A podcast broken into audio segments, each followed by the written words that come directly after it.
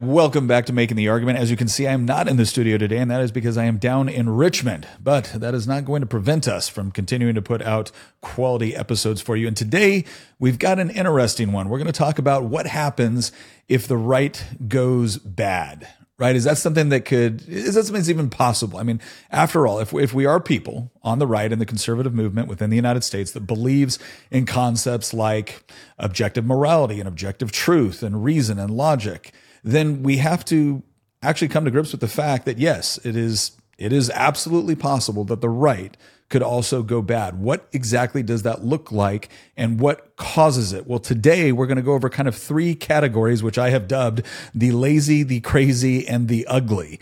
And we're going to talk a little bit about some of the things that have been happening within the right, specifically in the United States, but you could also extrapolate this out to other parts of the world as well. We're going to talk about some of the problems that we see coming up we're going to talk about why some of those things are taking place. And most importantly, we're going to talk about how we avoid it and make sure that we actually stay true to the values that we care about. All of that and more coming up on this episode of Making the Argument, powered by Good Ranchers. Thank you so much for joining us as producer Hamilton. You may or may not see my video, but if you don't, that's all right. We've got everybody here in the studio. We've got some new processes that we're working out and systems and whatnot. But if you haven't already, we would love to get to know you in our community chat, which you can join by going down to the link in the description. And again, thanks for joining us. All right, as always, I am your host, Nick Freitas, member of the Virginia House of Delegates, and I'm proving that by about because we're about to go into legislative session here, and that's why I'm in Richmond. With us, as always, my beautiful bride, Tina, Queen of the Bees. Hello, everyone. And then, of course, we have Master Hines. That's right, a resident historian and political prognosticator. Hey, Christian. I have been looking forward to this episode ever since we recorded our right wing backlash episode last spring. So the circumstances yeah, this, one, this bit- one's definitely going definitely going to be interesting. And then, of course, we have our producer of producers, Nicholas Hamilton, the good Hamilton, the one that doesn't like central banking. That's right. All right, let's go ahead and get to it. Um, so let's let's start off kind of by defining our terms here, because one of the things that I've recognized a lot when I've debated these issues with respect to what constitutes conservatism, a lot of times there's this European component and then there's the American component, and sometimes there's no distinction made, zero, no distinction made. And I've got into these arguments before with college professors and whatnot, because when you talk about conservatism, there are certain what I would call unifying threads. So some of that could be uh, that conservatives in general have a respect for institutions, have a respect for tradition. And those institutions are not just government institutions. They could be the church, the family, things of that nature. Um, there's also a general respect for authority, this, this concept of honor and loyalty and patriotism. These things are, are kind of universally associated with conservatism in general, and that also manifests itself in other things that we might consider a little bit more uh, cultural, with with respect to things like um, traditional gender roles or uh, modesty in one's dress or professionalism or things like that. No matter where you go, you would probably find some continuity among people identifying as conservatives expressing some sort of commitment to those ideas. What makes I would argue American conservatism um, a little bit different, and you could you could see this manifested in other countries as well. Is when you talk about the type of institutions or the type of philosophies or the type of ideas, obviously there's going to be some difference with respect to these specifics. So, for instance, conservatism within much of Western Europe used to be comprised of monarchists, right? It was comprised of maybe uh, uh, state sponsored religion. There, there was all sorts of things um, along those lines that you wouldn't find in the American brand of conservatism, in part because the American Revolution, in large part, was rejection of monarchy. Uh, but in addition to that, it was also founded on certain principles. And I think if you look at Margaret Thatcher, she had a quote, and I'm, gonna, I'm not going to get it exactly right, but it was something along the lines of Europe was created by history, America was created by philosophy. And that is an important distinction because uh, American conservatism has generally been rooted in not only the traditional concepts of conservatism that I already mentioned, but also in this idea of uh, individual liberty, uh, that your rights come from God, that government should be limited, that government should be um, derived from the the people and from the electorate.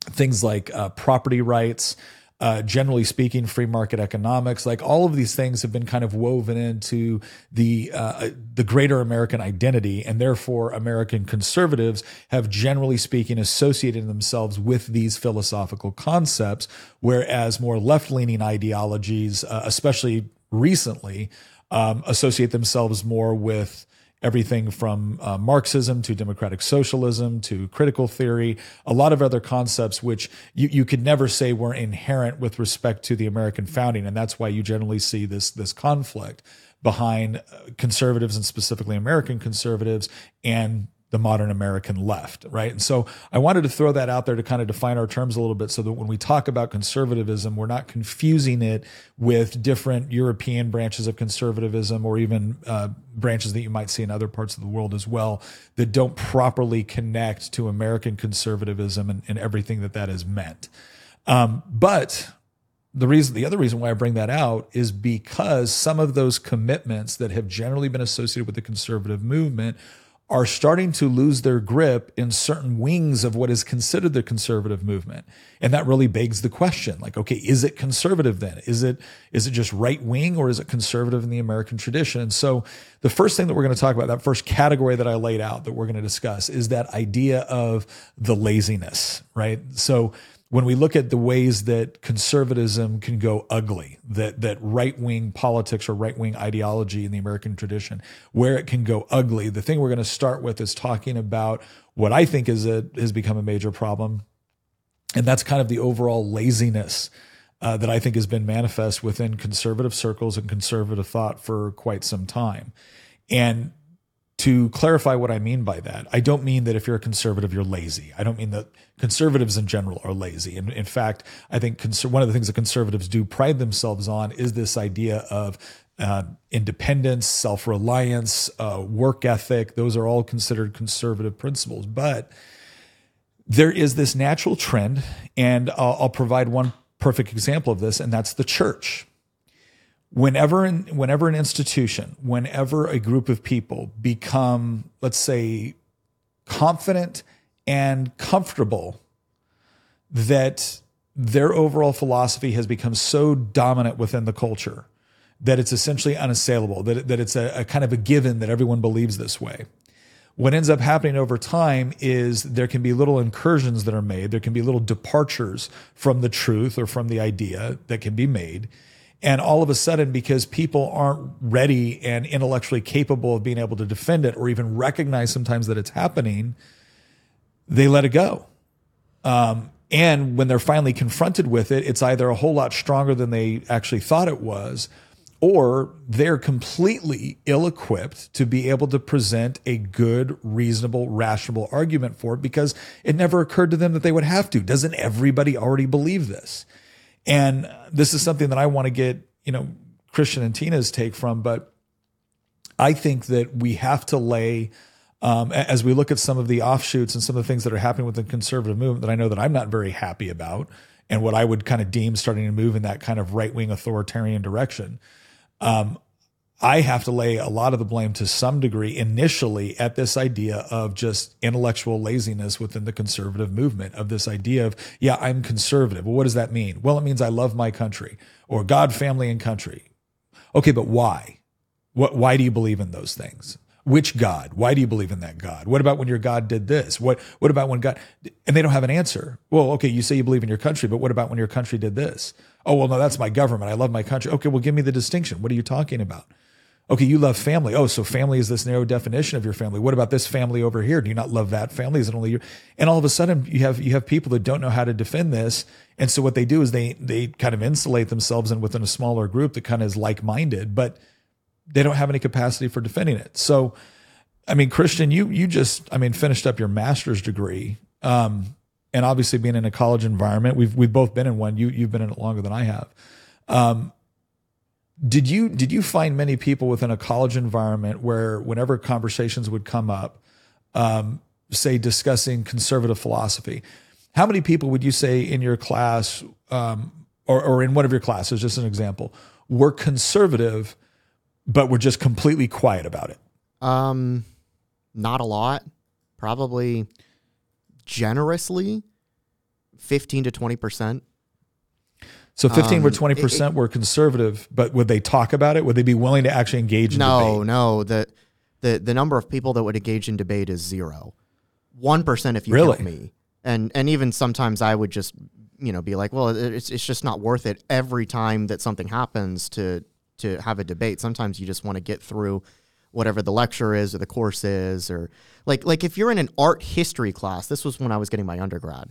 If you're in an art mm-hmm. history class and the professor's going off about how, you know, terrible guns are and we need confiscation in the United States, you're sitting there and you're just like, okay, who who cares what this guy has to say about this one topic? Let me just get through this class and then go to lunch, right? And so you're just not going to pick a fight on. It, it's stuff Well, like and- and that. that's- It's it, it's to Well, be but I expected. can I can under, I can understand the I can understand the this isn't worth my time, right? Because not every argument is worth your time. Not every conflict is worth your time. But by the same token, if every professor, or not say every professor, but let's say every time um, politics is inserting itself into a class, maybe especially a class where you wouldn't necessarily expect it to, the the the discussion is always I'm not going to do this because it's not worth my time. How many students would you say are are saying I'm not going to do this because there are academic or social consequences if I do? Well, it's it's tied into that. So part of the reason it's not worth your time, part of it is just because again, you you just don't care to have the fight. But another reason why is are you really going to pick a fight with some, you know, professor teaching, you know, one of the required, you know, general required courses and then create this big blow up that you then have to deal with over the course of ensuing days or weeks within the administrative system just to pick up, you know, j- just to push back about, you know, why we shouldn't have mass confiscation of firearms. For for the 20% of the class that are conservative, it, it from their point of view, it's it's just not worth it. There is not enough payoff there. And so they stay silent. I mean, and, and the opinion polling on this is very clear that like conservatives, anybody on the right or center right in universities are the ones who report the highest degree of, of self censorship. And I'm not going to pretend that I wasn't one of those people. This was a long time ago when I was getting my, not that long ago, but you know, it was, it was eight to 10 years ago when I was getting my bachelor's.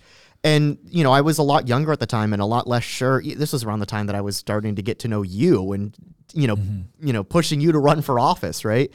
And I was just a lot less sure of myself. When you're a 20 something, you know, when you're a 20 year old, you haven't necessarily most 20 year olds have not necessarily constructed a really deep philosophy where they can just debate anybody at any moment on any subject about anything related to conservatism or the role of government or why you need to preserve some of these institutions like the church or the family or, or you know what I mean? They, they just haven't Well- well, necessarily but- fomented that philosophy, Well, even if they might believe in it.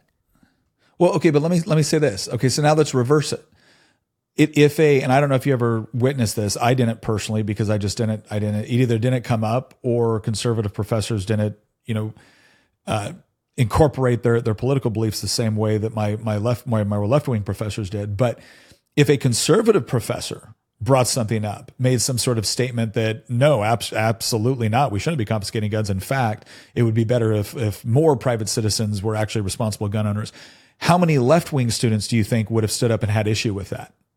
That only happened once. I I literally in in the three and a half years because I graduated early. In the three and a half years that I got my undergrad, that happened once where I had a conservative or even center right professor, and and this was a professor that like supported Mitt Romney, so not necessarily Yeah, yeah. you know this was Yeah. in 2012 right so so you know not necessarily you know the most conservative person in the world right and and I think that actually kind of speaks to the degree of ideological capture that you see within academia because out of all of the professors that I had and all the years that I was getting my undergrad I had one that I know was quote unquote on the on the right or at least the center right and Yeah, but even but then they didn't I guess my necessarily bring up a lot of stuff that that would lead to Yeah. pushback because it wasn't just the students that would censor it would be the faculty that would also censor if they weren't on the far left or or you know left winged in, in varying degrees so it works see, this, both this ways is my this is kind of this is the point I'm getting at. The point I'm getting at is that if a if a right wing so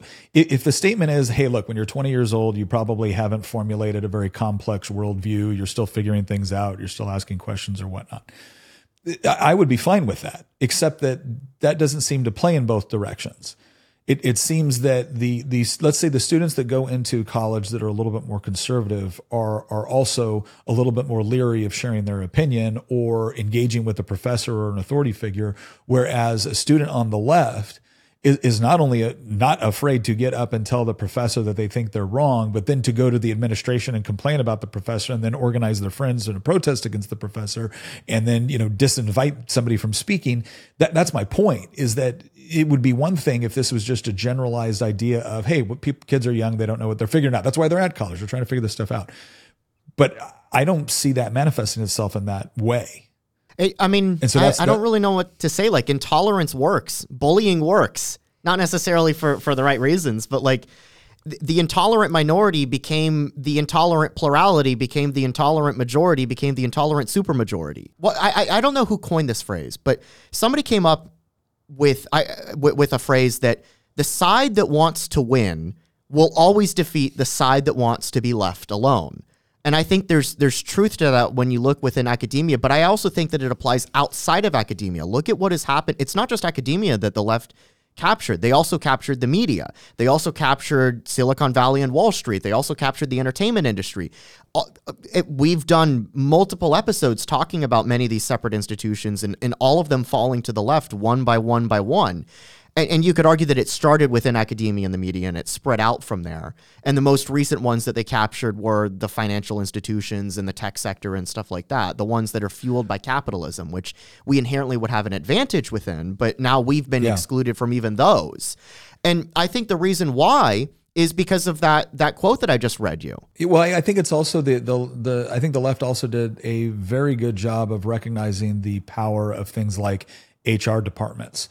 Um, so so the the conservative idea is is that if you're going to go into an academic setting or if you're going to have a debate about about a particular topic, then the idea would be is that people get to come, you know, we we permit diverse ideas to be able to come around or diverse perspectives to be able to come around and debate a particular you know concept or idea.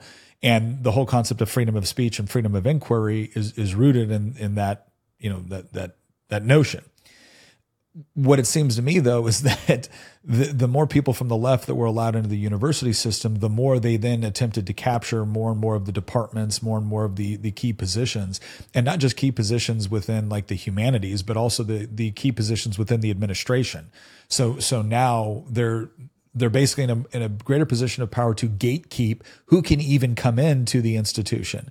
And like you said that's not just academia um, there, there was this one HR rep that when the whole Canadian truckers strike was going on, she got on there and very arrogantly, you know, pronounced to the world that, you know, hey, I'm an HR rep and guess what? We all talk to each other and guess what? We hate you. And so you, if we see this stuff on your social media, you're never good luck getting a job. Now she ended up getting fired for that. Not because I don't, not because I don't think she was accurately depicting what goes on in a lot of areas, but because you're not supposed to say the quiet part out loud before you have achieved complete capture right? That that's always that's always one of the problems and that's something that we're going to talk about a little later with the whole idea of um, action and reaction. But I, I think what's interesting is and, and I see this sometimes with I'll I'll talk with parents and parents will ask me, you know, what again, why did my kid go off to college? Or why did my kid go off to school? And why don't they, you know, why don't they believe the things that we taught them? And you know, I'll always ask the question on okay, what what did those conversations look like with your child when discussing um, either your faith or your political philosophy or principles? You know, what what did that look like?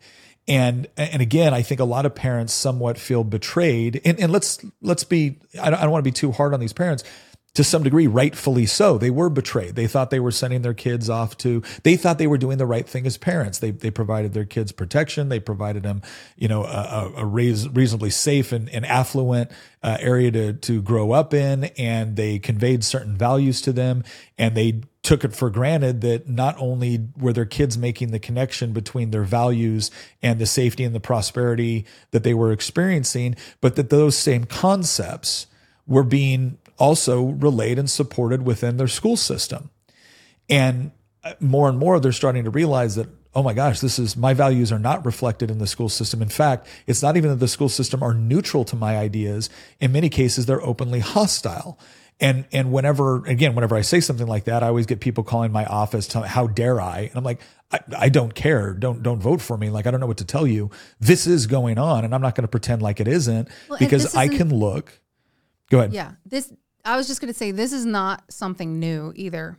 I mean, we grew up in a, a relatively um, it's a bigger town now, but it was wasn't very big when we were growing up. And my junior high, I remember so many far left wing teachers who would constantly push their agenda in junior high. I was seventh grade, eighth grade.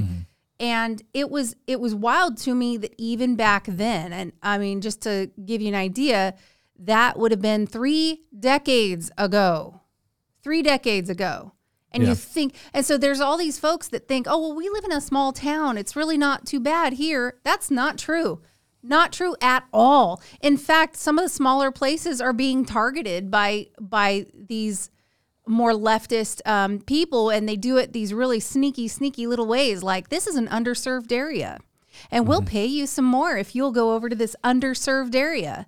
And you know we'll do this. We'll forgive your college debt. We'll do all kinds of stuff for you in order to get you to this underserved area. And so then you've got people from the cities that are typically a lot more left wing coming over to teach in a in a town they're not from.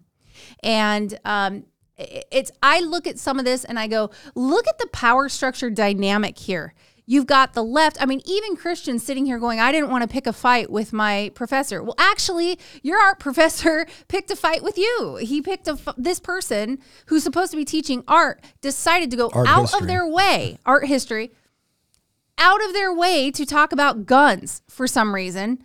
And um, just almost like a dare, like I dare anybody to stand up to what I'm saying. And then not only that, it also feeds into um, what everybody else is pushing for these other students to try to really solidify them into their activist camp. And so, I mean, I've I've gotten to the point where, I mean, academia you're just immersing your kid into a leftist ideology um, on the hopes that they'll be financially successful and and they come out they can't find a freaking job. They've got a hundred grand in student loan debt. And oh by the way they hate you now and they hate your god and they hate your politics. Uh, speaking of that, Tina, and and there, there's a second side of this, the lazy component that that we're talking about in the first like third or so of this episode that that I wanted to to kind of posit to both you and Nick is that it's not just that conservatives got lazy because they thought they had won. Nick said near the beginning of the show that you know and, and you've told me before in, in entirely separate conversations that you remember like when the Berlin Wall fell down and the Soviet Union mm-hmm. disintegrated and and and it was this idea that like this is a momentous event. We won. Marxism lost. And we've also done episodes where we've cited like college professors speaking at the time of the disintegration of the Warsaw Pact and the Eastern Bloc, saying things like, Oh, I hope this happens because this will actually be beneficial to Marxism and socialism.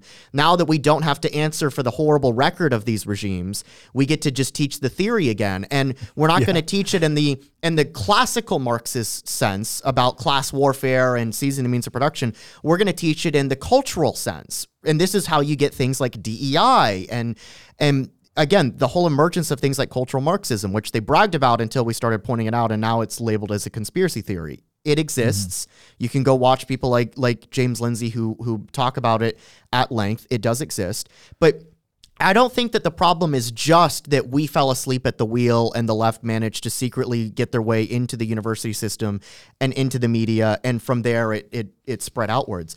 I also think that there's a problem of of conservatives themselves. Look at the type of conservatives that were produced post fall of Berlin Wall, post collapse of the Soviet Union. The emergence of, of things like neoconservatism, the neocons, the compassionate mm-hmm. conservatives. Look, quite frankly, Yeah. look at the Jeb Bush, Mitt Romney, John McCain, George Bush wing of the party that emerged w- within the United States. And likewise, you can you can look in the United Kingdom. Look at the David Cameron, Rishi Sunak wing of the Conservative mm-hmm. Party. Look at the Stephen Harper wing of the Conservative Party in Canada. I, I, th- there's multiple examples of this. Angela Merkel was not an SPD person. She was not a social democrat. She came from the Christian Democratic Union, which is the center right party in Germany. And so there's Yeah. there's multiple and I could keep going, right? There's multiple examples of these figures that emerged within politics post collapse of the Soviet Union that were ostensibly on the right. And look at what they did. And hmm. in, in many ways, they're responsible for what's currently going on with the crisis. Here's an example. When the left takes power, how much money do they do they take from their constituents, their loyal followers, and funnel it towards us? Yeah, Whereas never. when the right takes power, when have we ever questioned sending dollars to the university system that is teaching Americans to hate the United States, hate hate your parents, hate everything that that, that has made this this country great? We're we're funding the opposition. Well, that that goes back to I mean, because we see conservatives in like the General Assembly and in the legislature all the time. People that quote unquote won they won their uh, uh, primary as if they're this great conservative, and then they turn around and they funnel money to these organizations and. It just goes to show you that they fundamentally don't know what they are supposed to believe anymore because they're not that's not fiscally conservative it's not a function of government to be up propping up private institutions or even um, you know it's just not a function of government and they have this idea like oh we'll we'll send money over there uh, so they can you know build more you know of this posh stuff for these kids to have the college experience and and then they'll be happy with us and then they won't hate us so much. And that never happens. They absolutely hate you but they want your money. Well, I think it's I think it's important to point out that and and to that point and to Christian's point, especially when we talk about neoconservatism and what we might call big government conservatism, or or, or I, I don't even want to call it conservatism, it's more big government republicanism. I mean, that's always existed. Um, I mean, we we can't we can't deny the fact that in the earliest, you know, days of the Republican Party, there was a lot of things that they stood for that would fly in the face of free market economics or uh, even aspects of due process of law. And and you could argue that you know in the Civil War the argument was as well we were dealing with a particular crisis and it was it was significant and and you know potentially existential. It was like okay, um, but that also doesn't negate the fact that there was there were certain things done during there at that time that were considered completely unconstitutional, and then it did set certain trends for things. So I, I one one thing I do want to make a distinction here is that concept of you know just big government republicanism versus conservatism because I, I do think that over time what happened and you you saw I think there was various departures um, for what we might call the right and I, I think you saw departures with the Teddy Roosevelt administration, who was a Republican, but definitely what they would consider a progressive and, and very much about using the power of the federal government to intervene both internationally and domestically. Um, you saw people like Herbert Hoover, who absolutely was one of the biggest interventionists into the economy um, of of any president in, in U.S. history. Up to that point, he was uh, arguably the largest interventionist. Uh, you you could argue maybe Wilson was more, um, but I mean, huge interventionist. And and part of this really streams from this idea where I think we we came up with this idea of you know again big government republicanism and the way that it maintained the way that it maintained some sort of connection to conservatism was that it was patriotic. You know so okay well we're going to quote protect american businesses by raising a bunch of tariffs or we're going to protect american jobs by um, you know taxing more and then subsidizing businesses or we're going to protect you know whatever it was through more government agencies and intervention and power and and specifically we're going to do it at the federal level and and republicans don't get off the hook with with being a part of this process um, and in many cases, you know, highly detrimental. I mean, Richard Nixon, uh, or Herbert Hoover, Richard Nixon, uh, and, and others were just horrible when, when it came to a lot of this. George W. Bush. Um, so I, I think we need to understand that there is a difference between, um, you know, the Republicans are considered the conservative party or or the the center right party or whatever it is, but again, if we're properly defining conservatism, and this is where I think some of the laziness comes in, right? Is that you have Republican politicians that will say the right things and they will say patriotic things and they will give some degree of deference to the Constitution. Uh, but like Tina pointed earlier, when you see a Republican say, you know, I support the Second Amendment because I'm an avid hunter, well, that just tells me right off that that's lazy. Uh, that's either lazy or it's calculating, and either one is unacceptable. If it's if it's lazy, what it tells me is you don't actually understand why the Second Amendment exists, or here in Virginia, you don't understand why Article One, Section Thirteen exists. Right? You you don't understand that it wasn't about you being able to hunt that there, there was a deeper purpose behind this. And, or when you say, well, we want this massive government subsidy to set up a stadium, or we want this massive government subsidy to help this quote American business or whatever it is, that tells me once again, okay, you don't understand the danger of using the government as the apparatus to prop up a particular business or industry Right. at the expense of all the taxpayers you stole from in order to do it, or the expense of, of their competition within the marketplace, right? You're, you're allowing centralized power to be perverted and used to the benefit of a very unique constituency at the expense of everyone else. And that is inherently, in my opinion, anti conservative within the American political tradition, or at Like least it should public, be. Like the public private partnerships and things like that that um, Republicans will push, or you know, it does it does seem like um, there are sections of of the conservative sphere, I guess you would say, or the right, where as long as they are benefiting from whatever subsidy this is or whatever this is, as long as they're the winner in this little game that's being played with this cronyism and stuff, um, they're okay with it as long as their pockets are getting lined. Um, but I do think that we're we're really starting to see this difference now because you know the Republicans, uh, conservatives, we've always really been known for being really law and order. Um, very, very pro police and the whole thing. But then uh, you see things like uh, COVID happened, and all of a sudden it's like they all start getting back to their roots, right? And they're going, wait a minute, I don't trust these people who are ro- raiding these areas in order to clear out all these people because they're not shut down all the way or whatever. And so Yeah. I do think that like we start to see this whole okay well the authority says and we're going to follow what the authority says um, and then and then this sort of breakaway where you got some of these folks that are uh, not going with it anymore Well, and I, and I think to go to kind of move into our next section, right? So when I talk about laziness on the conservative side and what it breeds, I, th- I think again, I think the conditions which helped cause the laziness was a combination of the the defeat of the Soviet Union, what was kind of perceived as the overall defeat of communism in favor of what we would call like a American uh, freedom or or Western democracy or whatever they want to call it. Right? I, I realize we're a constitutional republic, right? But um, I I think that was one side of it. The idea that it was just when the Berlin Wall fell, and we really got to see the inside of the Soviet Union. There was this idea that ah, see, we've proven it once and for all. It was even worse than we imagined and look at all the people that are now you know fleeing to come to the west and and and whatnot so part of it was i, I think a belief in this overall dominance some of it was also uh, this idea that it, it was the hijacking of of conservative and in many parts by certain republicans that didn't actually believe in, in conservative ideals of constitutionally limited government, separation of powers, um, restricting the the ability of the government to be able to interfere within the marketplace. Um, you know, foreign interventions, all of those things, right? Because they were done by Republicans, they they now they were co-opted um, into a conservative view, and a lot of people thought, well, this is my team, and my team is now doing this, and and I, and I've fallen trap. I remember falling trapped to that, um, especially when I was younger.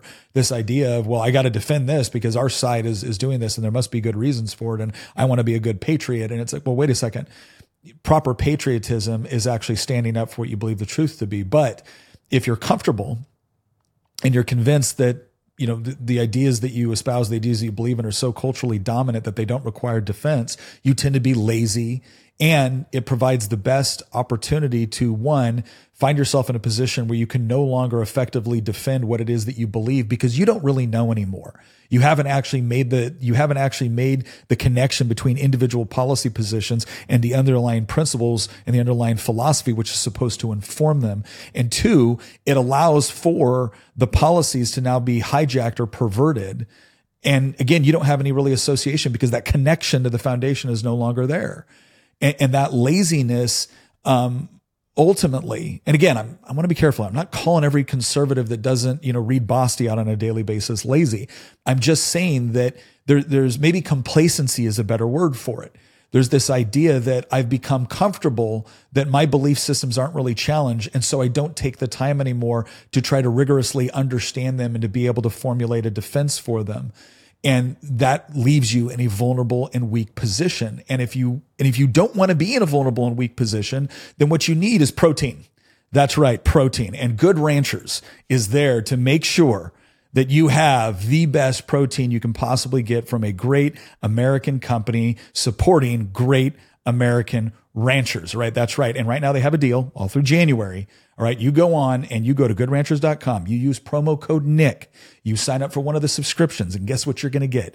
You're going to get an order of chicken with every single delivery for the first year of that subscription. That's like, that's like a hundred and eighty something dollar value, right? For free. You just get it because of two things. One, they want to make sure that you have all the protein you need to be big, strong, and to be able to fight for the things that you believe. Plus, they just want to prove. They want to prove once and for all that when you allow good ranchers out there doing their job, right? doing doing their job, not a bunch of government interference, not a bunch of, you know, government, you know, pulling the strings everywhere. Just let people do what they're good at. They produce a superior product which can win in the marketplaces. Goodranchers.com, promo code Nick sign up for one of the subscriptions. You're going to get like a year of free chicken added to every single order. I mean, you cannot beat that. Goodranchers.com. Again, if you're looking for a way to support the show, a great way to do it is go to goodranchers.com, use a promo code Nick, support yourself, get good quality American raised beef, pork, poultry, and wild caught seafood. And again, we thank them for sponsoring this show. Okay, and now we're going to lead Hey, into the. can uh, That was a pretty good ad transition. Can can I bring something up? I know that we're we're about to move on to the other uh, next section. However, there is a segment of the lazy that I don't think we addressed, and that is the folks that um, they believe that it's all somebody else's job to fight for them. Yes. So I'm going to elect you, and you didn't do enough, and I'm going to get you the nomination. You know, we're going to go ahead and vote for you, and that was my part. I stuck my sign in the yard, and then you didn't fight hard enough, and there were some anomalies with with some of these vote counts, and you didn't go and fundraise in order to uh, try to push back and jump on board with the with the um, you know all of you didn't fix my kid's stolen- school in one election cycle. well, though, uh, there there are You didn't- yeah, you conservatives didn't who fix the are economy. really strong conservatives who will turn around and go, but it's that person's job to fight because I elected them to fight or I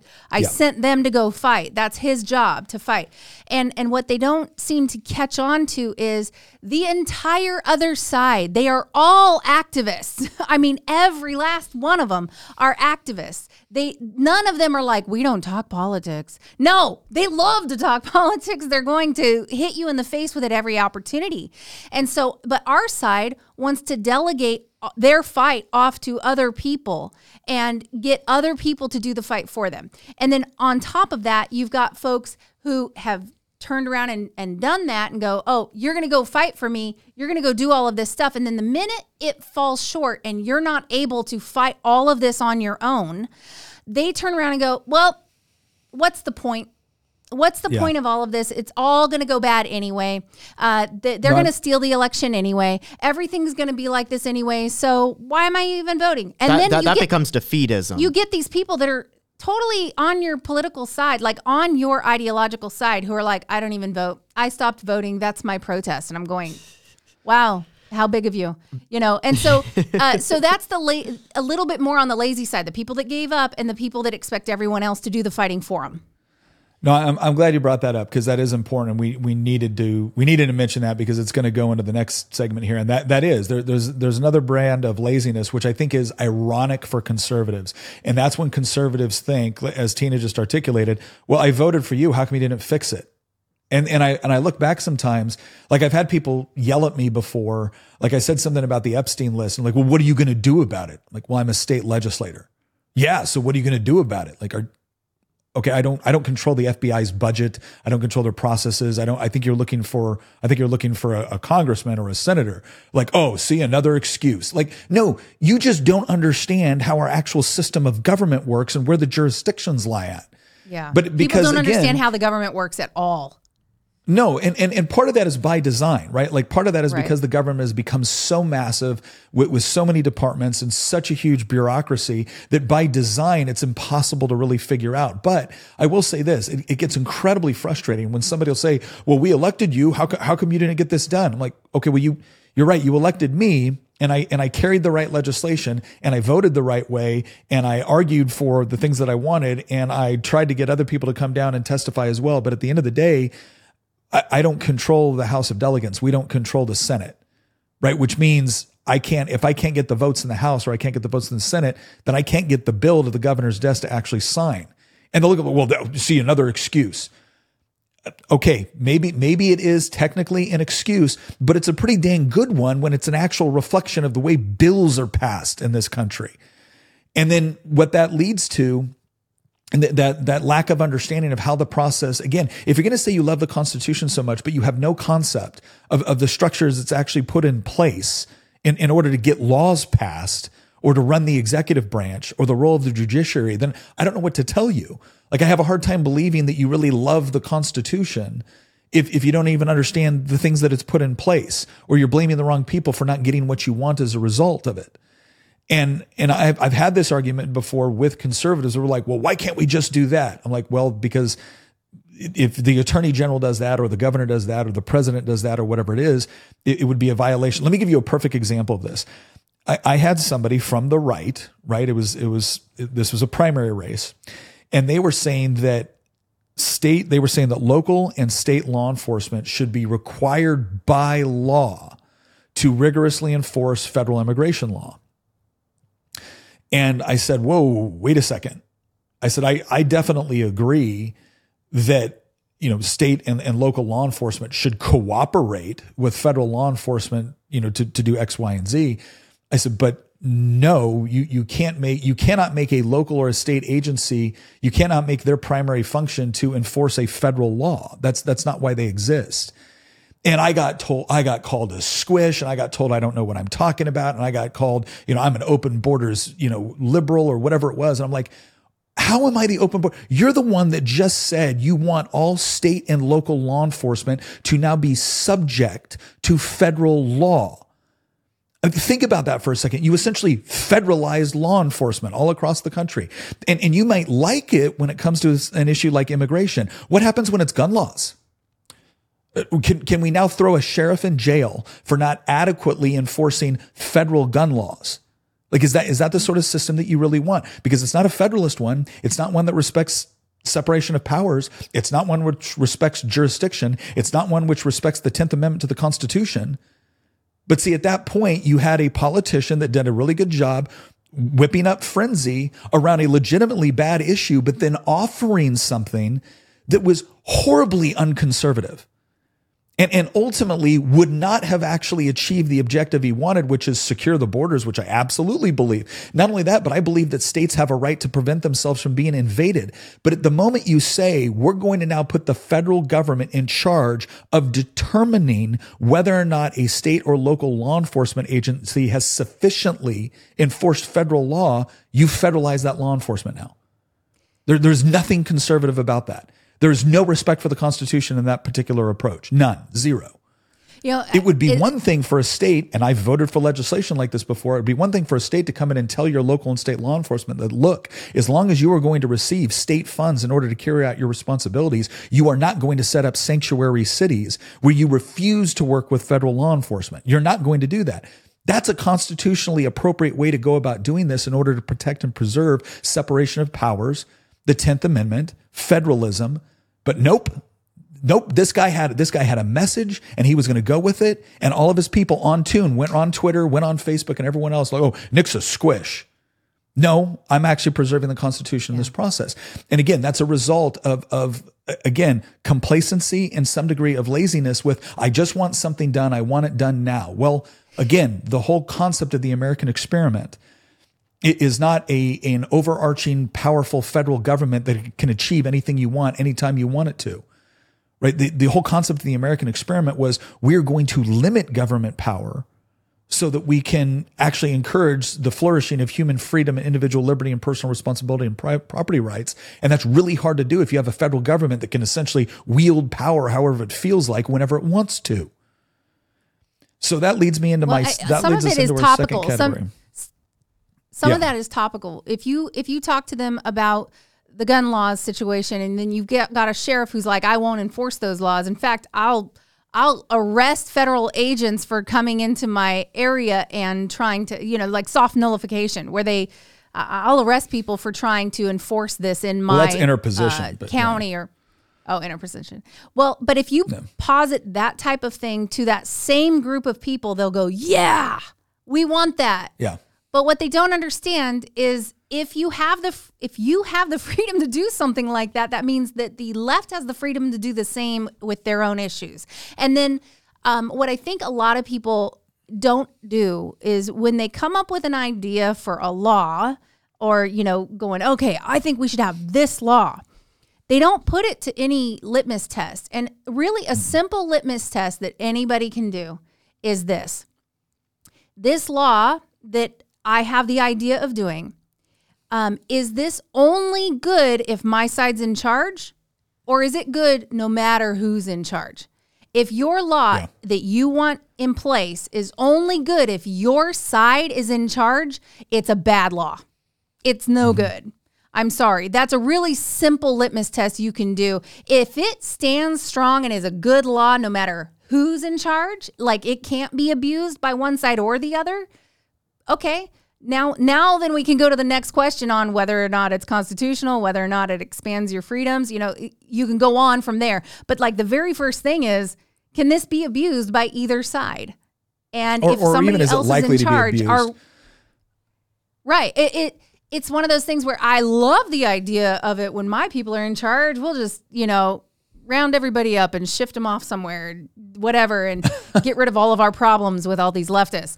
Great. Okay, so that's great when your people are in charge, but when the left's in charge, they're going to do the same back to you. This is not a good job, good law, you know. So anyway, I would just encourage people to kind of when you're thinking about something like that, put it through a litmus test.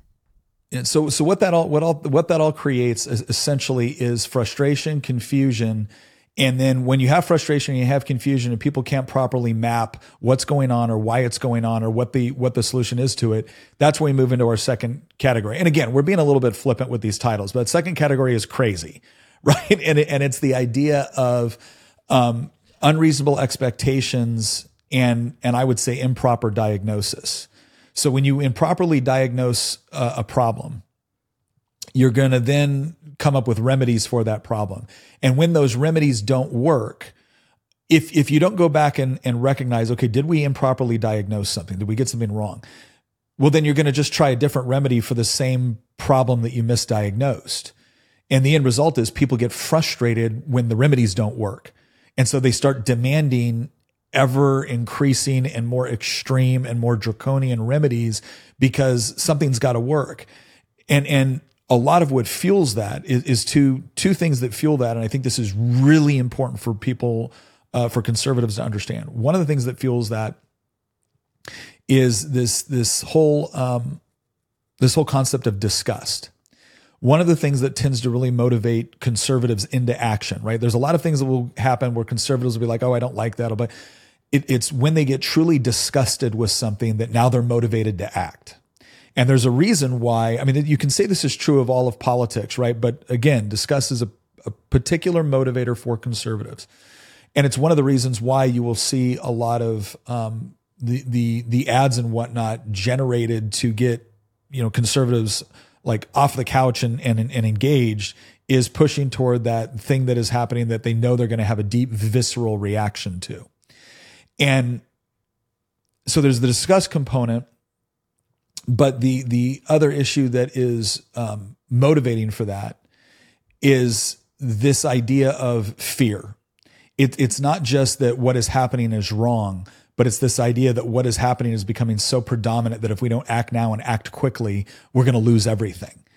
And the end result is is that if I don't properly understand how my systems of government work in order to achieve the things I want, if I haven't properly diagnosed the problem to understand why it's there in the first place, then I'm setting myself up to come up with some pretty crazy explanations for why things are the way they are. And then when my solutions to those things don't work, I'm going to start leaning more and more on, again, more draconian solutions. And what people need to understand is that in, in the more organized areas of the left, that is exactly what they want. And, and this is not just me saying this. If you go read Saul Alinsky's Rules for Radicals, which is, I think it was published in 1971, this was like the, uh, he, he, actually dedicated, I think, the first, um, the first, uh, what do you call it? Uh, the first round of publishing to it. He, he actually dedicated it to Lucifer, right? So they, they, didn't. He did not hide yeah, the ball. I've, I've got the quote right here. Yeah. He says, you know, lest we off? forget at least, yeah, let, lest we forget at least an over the shoulder acknowledgement to the very first radical from all our legends, mythology, and history.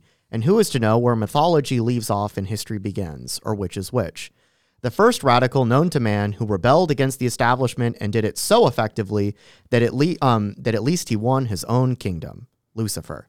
So that's yeah. the opening line, by the way. That's the first. I have a copy of Rules for Radicals uh, yeah. in in my library. I think every conservative should have, uh, uh honestly, should have a copy of this book if you want to understand how the left operates. Um, mm-hmm. From from a mechanical standpoint, not necessarily a philosophical standpoint, but from a mechanisms and actions, and these are the type of of of you know decisions that you need to be making in order to to achieve your end goal. And like I said, I mean, I think every conservative needs to read this book, not because necessarily it's a blueprint for what we should do, but instead it's a way for understanding how the left operates. In fact, I don't actually think rules for radicals can be replicated for the right um, for the mm-hmm. same reasons that um, Nick, we did a podcast with Tina. Um, I think maybe about a month ago, where I said things like, you know, why can't we have our own march through the institutions? Why can't we, you know, just just repeat what what Gramsci did and what you know Dutschke talked about in, in the 1960s and stuff like that? You, the reason you can't is because conservatives and libertarians, by definition, are not they don't have this herd mentality that leftists do. Leftists are sheep. You can herd sheep very easily. Libertarians are cats. You cannot herd cats. and and and so the the things that the mechanisms that the that that leftists can use in order to achieve power just can't be replicated. You can't simply say let's take all these conservatives and march them through the institutions because conservatives um con- conservatives are are more motivated by their own personal you know goals and motivations and desires in life. They have things they want to achieve. And they don't need a political strongman to direct them in a, in a particular way in order for them to achieve those goals. They're going to go out there and start their own business or start their own company or invent something or or create something. They're going to go build a legacy independent of that. They're they're high performing people. Simply are more prone to that. Go ahead even if we're being even if we're being generous and we just say that like okay we're not we're not saying herd in a pejorative sense if we're saying that the the left is more collectivist you know mindset. And, and they they don't see that as a as a detriment. They see that as well yes you, you're only concerned about your own individual goals whereas we are concerned about everybody. And and the, the real problem there um, is that, that that's actually a very very convincing narrative. It sounds very very tolerant. It sounds very very concerned with with society and humanity in general. The problem is is that when you look at their approach for taking care of humanity what you end up finding out is that because they don't put sufficient emphasis on individual liberty or individual rights or individual uh, personal responsibility you know any any sort of like you can't have collective rights. All collective rights uh, you know everything all rights have to start with the individual. Because if it's just the group that has rights and, and not the individual that has rights well then you're you're getting into some really problematic territory. But the, the whole concept of this the whole point i want to get at is that again the, the the conservative or the person on the right or the libertarian, whatever it is, um, and and again, libertarians don't like to be necessarily classified with conservative, but the, the libertarian that has a, a very strong commitment to the non-aggression principle and classical liberalism and all these other things. If you take all those people and and you don't have a you don't have again you don't have a firm connection to the the philosophy or the reasoning behind what you believe. If it's just a, a, cultural thing where it's like well i was just raised this way or i generally feel this way or yeah i'm patriotic or i don't like what they're doing then when you look at something like rules for radicals and you look at the way they exploit you look at the way that Saul Alinsky is encouraging people to exploit this what he's saying is is that the reaction is the, the reason why you engage in the action is to get the reaction right? So Saul Alinsky, what he's laying out for the people that are reading this, and understand this is not just some weird track that was written by some guy in his basement that never achieved anything. This guy was one of the most influential uh, thinkers uh, on the left. I mean, Hillary Clinton dedicated, I think, her thesis to him. Like Barack Obama considered him an incredibly influential person in his own philosophical development. So it's not like this guy is just someone, it, it's not like there's some weird Antifa group that's reading Saul Alinsky's Rules for Radicals and nobody else. This guy wrote probably one of the premier tracks for collective and community action in the 20th century, um, at least in, in America.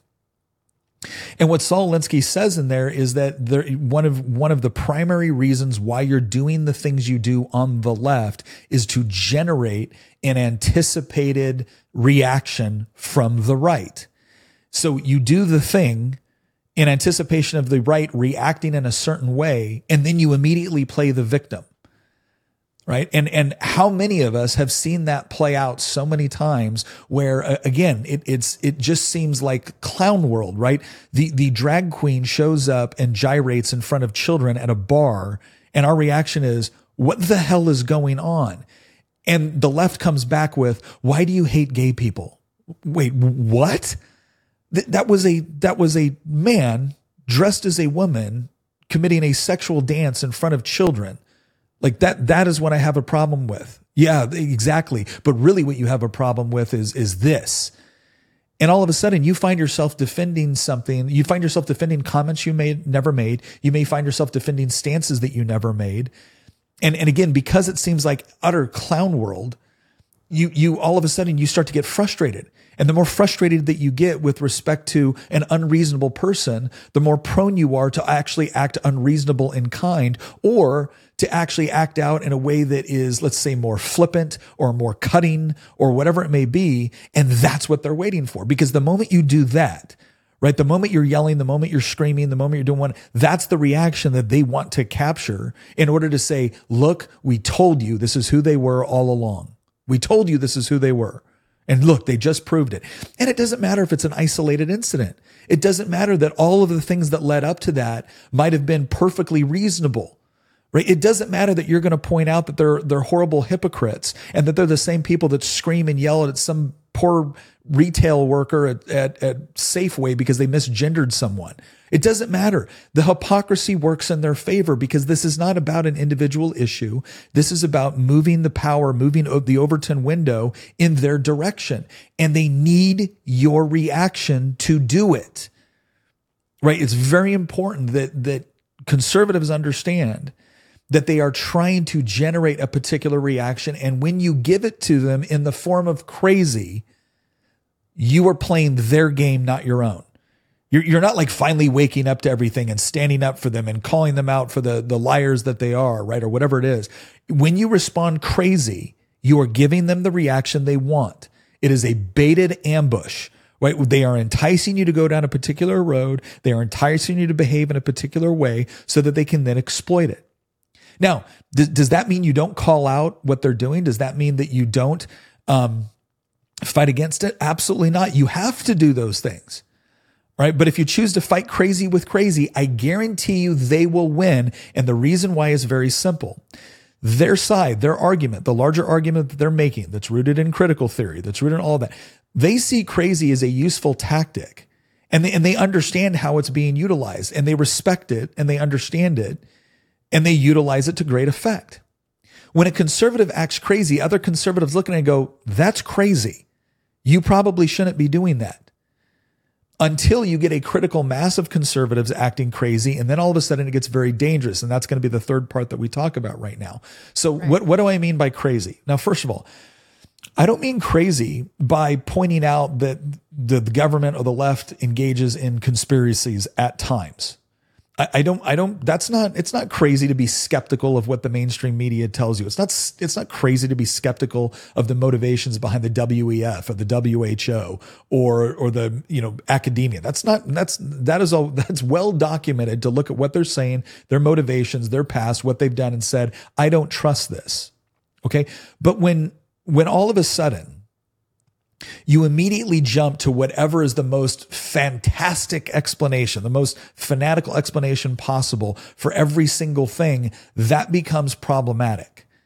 because what we're essentially doing now is we're taking well wait, let me finish this thought what we're doing is we're taking occam's razor right the idea of of um, you know using a logical thought process to understand that sometimes oftentimes the simplest solution is is the most credible or at least the one you should start with we're throwing on that all out and we're saying no no no everything is some sort of evil bond villain that is pulling a string or everything is is a horrible government cover up and and again, what it does is it makes it makes our side very easy to manipulate. So keep in mind what I'm saying here. I'm not saying don't be skeptical. I'm not saying that, you know, there aren't such a thing as, as the government engaging in, in conspiratorial behavior. Absolutely. I am saying that if the moment you see something, it's it's automatically aliens or, you know, whatever, that's going to cause people to, to conclude attacked. that you're not you're not capable of actually, you know, developing a logical pattern to think about these things and to think about what could potentially cause something. And, and the more you get, the more it becomes apparent that that's the way that you operate, the more that it becomes apparent that that's your natural conclusion, the less likely are you, the less likely you are to be believed when you're actually right. And that's, that's problematic. Go, go ahead. Um, I just Tina. wanted to bring up the fact that um, a lot of the way that the lazy sort of feeds into the crazy or unhinged, if you will, is um, sometimes I think that conservatives suddenly realize where we are and they realize how many people are just blindly following the left, just going so hard that direction. And it's a lot easier to explain it away with conspiracy than to explain it away with here's what we did wrong here's how we messed this up because we let them take over academia. We let them take over everything. But instead, we're going to go ahead with this conspiracy that uh, the airplanes are flying over and gassing everybody with mind control stuff. And that's why everybody is falling in line. And I want to look at that and go, oh, you don't think that putting kids in an institutional setting from five years old all the way up to 22, 23 years old, you don't think that had a little something to do with it?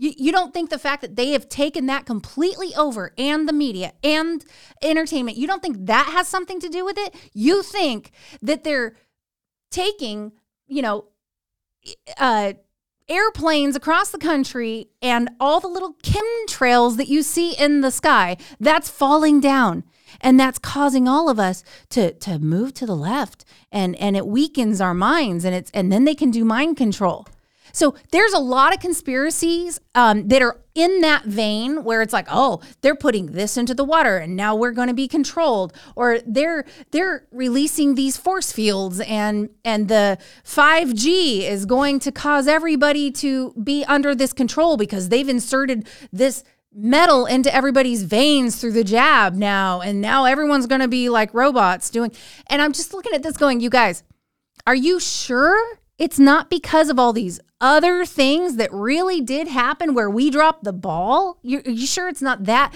And and so sometimes i feel like it's the lazy thing to do because what you're doing is you're taking all the responsibility off of us and our ability to um, persuade people and um, show them the truth and help them to get on the right track. You know, you're taking all of that away, and um, and now inserting this idea that the government's just doing mind control. Tina, you're an expert on these conspiracy theories. Okay, so here's what I mean by all this. And again, the, the point is not to accuse every conservative that is is highly skeptical of what's going on around them of being a you know a, a loon or a crazy person. That's not it what needs to be understood is what the what the left wants. And by the left, I'm talking about like the Saul Alinsky types. They want the right to respond in a way that is crazy because that is how they capture your reaction to their action and then make it the catalyst for achieving what they want within the larger population. Right? That that is they spell it out. This is this is not me engaging in conspir- conspiratorial theory. They spell it out in 13 rules for radicals or, or Rules for Radicals. And then there's now another book called Beautiful Trouble, which essentially articulates the same thing that your reaction is the action that they're looking for because that's what they're going to utilize to advance their agenda. So don't give it to them Because here's what ends up happening. Once you get once you get this critical mass within the conservative movement, this critical mass within the right that now suddenly believes that everything is beyond their control and everything is being run by some sort of cabal and that everything is a conspiracy and everything, you know, that the only way to explain what's going on within the world right now is that there's, there's some sort of seedy government conspiracy that controls everything.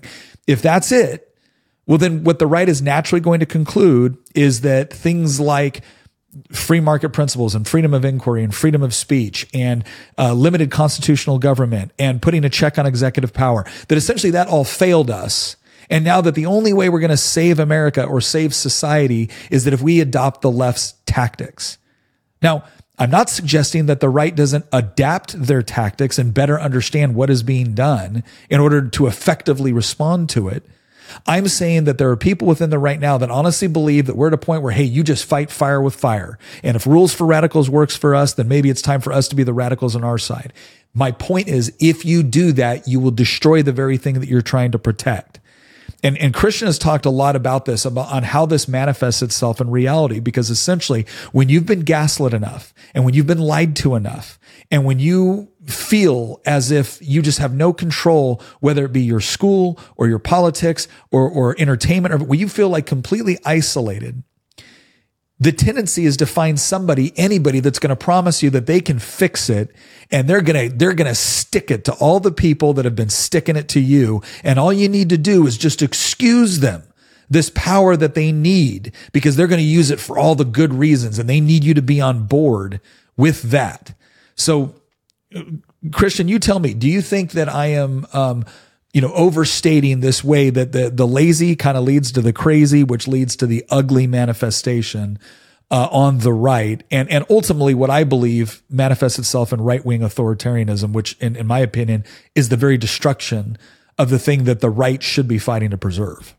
Maybe over or understating it is, is probably not the, the dichotomy that I would look at here. I, what I would probably say is that I don't think that the, the this this what I've increasingly called the dark side of the right. I don't think that that's motivated by by people going crazy. I, I in fact I think precisely the opposite. I don't think it's the crazies out there that you know have have been parroting all the conspiracy theories that that Tina was just talking about recently. I, I think it's actually people that have have correctly identified the problem and have come to a conclusion that is actually entirely sane if you think about it. I, absent of the morality behind it, I think that that the the real danger here is what do you do when the good guys turn evil, so to speak?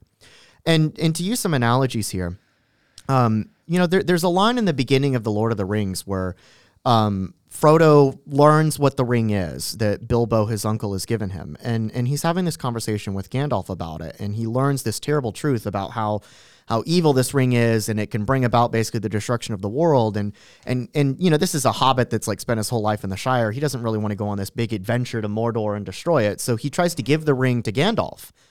You know, he's like, here, you deal with the problem. And Gandalf says no. In fact, like vehemently so. He, he gets angry at, at Frodo and he's like, you know, eventually he finally interrupts mm-hmm. Frodo and he's like, do not tempt me. And Frodo's like, what do you mean? And, and Gandalf, who's very wise, obviously, that's, you know, he, he fits that trope. You know, Gandalf tells him that if I were to accept the ring, I would have a desire to do good, but through it, I, I would be manifesting evil. And he doesn't want to be tempted by by somebody offering him the ring because he knows that as powerful as somebody like Gandalf is, if he were to take the ring, he would be the most powerful person in the world. And even if he might have good intentions, which he does, Gandalf is inherently a good person um, in this story, even though he might have good intentions at first, the ring would end up corrupting him over time.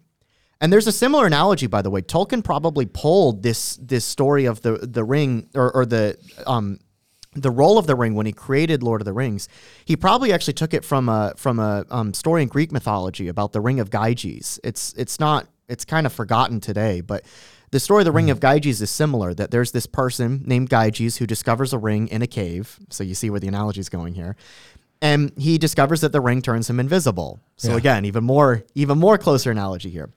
And what Gyges does when he takes this ring, Gyges is a totally normal person. Not a bad guy, not necessarily a good guy, but he's just a normal person. He takes this ring, he discovers that he can become invisible with it, and then he realizes that he can do anything.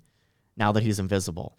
And so then he goes to like the king of Lydia. He murders the king of Lydia. He seduces his wife and sleeps with her. He overthrows the government. It's a Greek mythology, so there's all sorts of like crazy stories in Yeah. there. But basically, you know, he like you know, steals the king's wife, murders the king, overthrows the government, becomes king himself, and becomes this incredibly corrupt, evil person that realizes that he can just rape anybody or steal from anybody or, or do anything because he's invisible whenever he puts this ring on. And so the the story of the Ring of Gyges, and it's it's part of a dialogue um, where Plato's debating a few other people about what does it mean to be good.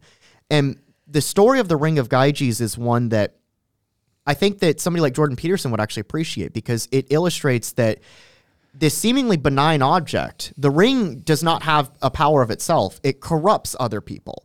Now, in Tolkien's story, the ring does have, have a power of itself. It is Sauron. This is the reason why, like Boromir, when he's saying, well, why don't we just take the ring and use it to mm-hmm. defeat Sauron? What he's forgetting in, in, in making this argument is you cannot use the ring to defeat Sauron because the ring is Sauron.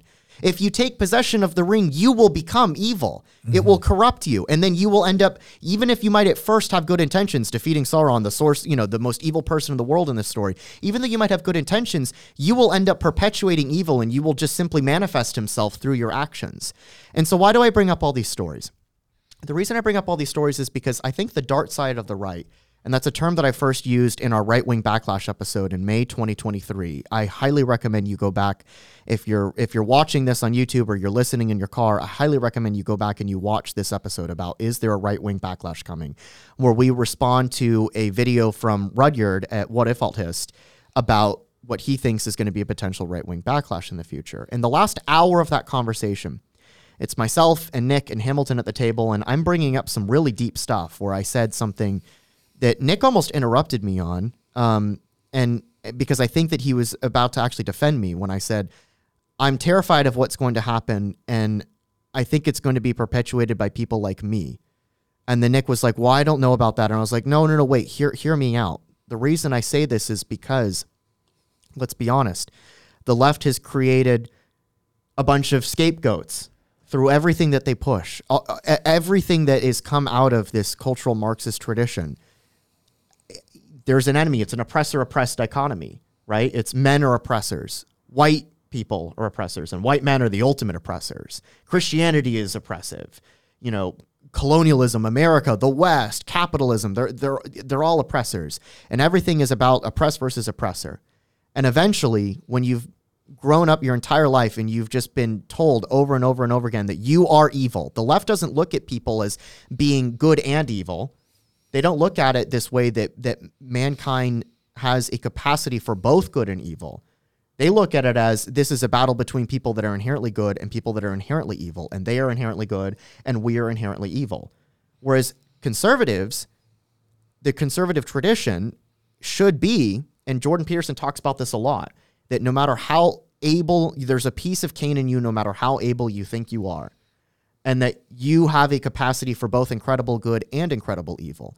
And the left doesn't look at it that way. And so if you've grown up your entire life being told by the people that control all the culturally shaping institutions in the world, or in the United States or in the West, that you are evil, they don't hate you because they think you're a racist. They hate you because you're white. They don't hate you because they think that you're a misogynist. They hate you because you are a man. Well, eventually you're just going to end up concluding if all of if, if if it's simply just about power structures and it's simply a debate between oppressors and the oppressed, well, I'll tell you this. I am absolutely not going to be oppressed by anyone. And if that requires me oppressing you in order to prevent mm-hmm. myself being oppressed, then so be it. If that if that's the game that we're going to play, then I'm not going to play to lose because you're a bunch of losers and you've made the fact that you are losers your identity. And you've claimed a sense of moral superiority by the fact that you are losers. And, and nick and i have, have argued all day long about about the um the, the language of the phrase losers here. What i mean by this is people that have convinced themselves that that they are victims of either circumstances or other people or the environment or the power structures that be right? This is all what what DEI this is all what cultural marxism this is this is all what it says that that you know society is has has created this this hegemony that defends the status quo and we need to deconstruct that in order to establish a new status quo and so they've created this this idea that we are all losers for varying reasons, and we've made that essential part of our our identity, and that has given us a sense of moral superiority. Well, what happens when the right stops caring about the the alleged moral superiority of the left? And I think that we're getting to that point. We did a episode about the um, mental illness that exists within the left, the personality disorder pandemic, is I believe what we called it. And there was a study there. There was a, a, a paper there that I read off, or that, that Nick read off at, at the very end that I discovered right before we started recording. And there was something in that paper where the authors were talking about how when the Great Awakening began about 10 years ago, the initial reaction from the right was was feelings of guilt and and a, a lot of emotions around regret and remorse and being upset and offended because the left started becoming not just disagreeing like you know again what the top tar- you know top marginal tax rate should be the left started accusing the right of being evil of being bad guys, of being racists, of being bigots, of being homophobes and transphobes and and, and everything under the sun. And the right's of first response was, hold on, I'm not this terrible person that you think I am. I'm reasonable. Why are you being so so upset with me? Why are you being so so mean towards me? Why are you being so aggressive towards me? That was the first reaction. And so when the Great Awakening began, you saw a spike in in mental illness within the right as well, with with things like depression, especially among younger conservatives that were in the university system at the same time that their peers were basically saying, You are evil. You are the bad guy. You are everything that is wrong with society. I remember sitting in those college classes and, and hearing other students basically rail against white men and how we need to kick them out of all positions of power and authority in this country because they're the bad guys. Not because they have bad ideas or because some people have bad ideas that happen to be white men. No, no, no. The problem was we need to decolonize all of our, our you know institutions from whiteness. Again, it's the phrase that that I said earlier. They don't hate you because they think mm-hmm. you're a racist. They hate you because you are white. They hate you because you are a man. And when you realize eventually that you're dealing with people who have that mindset, at first you don't think that they have that mindset and you think that they're bringing up legitimate grievances and then you learn they're not legitimate grievances they just want to hurt you They well, and that's why we've stopped apologizing. That's why we've gotten to the point Well, where the minute you apologize, it's over for you. You're canceled, you're done. But if you double down and you become, if you double down and you triple down, you're uncancelable at that point. Um, unless they've got control over, you know, bank accounts and social credit score type things. But um, the right has now gotten to the point where we don't, even when we're wrong, we don't apologize now because they will jump on it and you'll it, you'll ride this thing all the way out to its cancellation. And um, and I think that you're so you're seeing us start to go no this is what I believe. Period. The end. Deal with it. And if if they've got a problem with it then you can come back and be like oh I'm sorry that you suck and I still believe what I believe. You know and so we've just gotten to the point where we disregard everything. Um, and and we don't i mean we there are times when we're wrong about things. It's not as often right? No there's times when we're wrong about things but we don't we don't uh, cop to it a lot of times now because because there's there is no redemption in the religion of the left. I think we're I think we're coming to a point and and um, the Christian's point about this idea that it's not it's not that it's not that people are coming to these conclusions because they're crazy. It's because they're they're watching a particular pattern take place, and and all of the all of the let's say the old ways or methods of combating that don't seem to work anymore. Like for instance, when when you bring up a claim of of racism, uh, like every every conservative that I would say that I'm associated with or know, like if you bring up a claim of racism, the, our question would be like, okay, racism is bad. So what is the evidence of racism in this situation? And then we will look at the evidence and we'll say, okay, well, is this a is this a question of, of racism or is this a question of something else? Like, you know, what what is actually going on? And again, it's that whole proper diagnosis of the problem. Because if it is racism, then uh, then the practical universal response is, yeah, that's bad and that shouldn't happen. Now, the next question is, how, how do we address what has happened and how do we prevent it from happening? And, and as long as the, as long as the conversation was going in that direction, there may be times where we disagree about the motivation behind something, or maybe times where we disagree about the way to address it. But we, we agreed that something had an objective definition and we could look at evidence and then we could work together in order to determine how to, um, you know how to do restitution with respect to someone that might have been a victim of something and how to prevent someone from being a victim in the in the future and how to punish for someone that was engaging in the victimization. And and what we ended up learning was is that everything like all, all of a sudden when we had done a fairly good job of of defining the problem diagnosing the problem when it takes place and addressing the problem after the fact what we what we kept hearing was well that's just a good first step like, w- wait a second. You're, you're telling me billions of dollars in reparations would be a good first step? Like, wasn't, wasn't the eradication of slavery the good first step? Like, wasn't, but then the other thing that we ended up learning was all of a sudden when the supply of racism far outstripped the demand of the activists who who make a good living or have a political objective surrounded by it when, when the when the supply outstripped the demand they just changed the definition in order to create a whole new source of supply and and that's the part where again I, I think Christian's onto something where he says that there there is a pathway for very reasonable conservatives to find themselves in a situation where they feel like the since the old standards no longer apply, new tactics will have to be um, uh, relied upon. My concern is that I can look at that and say, yeah, absolutely. We, we have to identify that a new tactic is being used and we have to call it out. And we also have to understand that somebody that is not willing to engage in, in reason uh, or, or discourse where there's such a thing as objective truth and objective morality to where, which allows us to use our different perspectives and critical thinking to come to a, a conclusion. Even if that conclusion is, is, hey, you know, we politely and respectfully disagree, but we're not going to kill one another over it if if that's no longer the mechanism, if somebody now has been convinced that yeah, I see this thing going on, but I don't actually recognize the source of it, and at this point, I don't care anymore because I've been so offended, I've been so disgusted, not just with what's going on toward me, but with my own side's approach to it. That at this point, I'm done waiting, and if that's if those are the sort of tactics that work, then maybe they need to feel them as well. And that's the part where I think it gets incredibly dangerous because, as we've said before, right? It's it's it well, it's the whole Ring of Sauron example that you use. Yeah. If you're using a tactic which will, by definition, corrupt or destroy the thing that you're defending, then you've lost all connection with why you were fighting in the first place.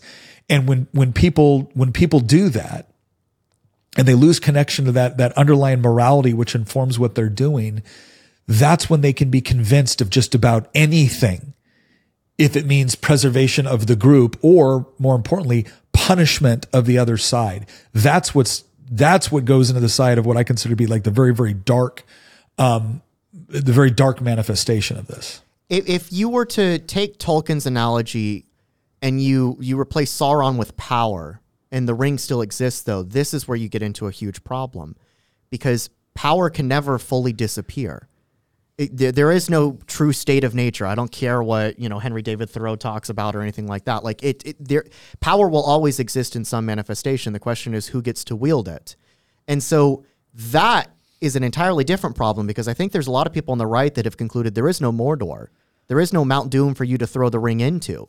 The ring exists. The question is who's going to be wielding the ring? Mm. Is it going to be my enemies wielding the ring against me to yeah. hurt me and everything that I find beautiful and true and worth sacrificing for and defending in this world?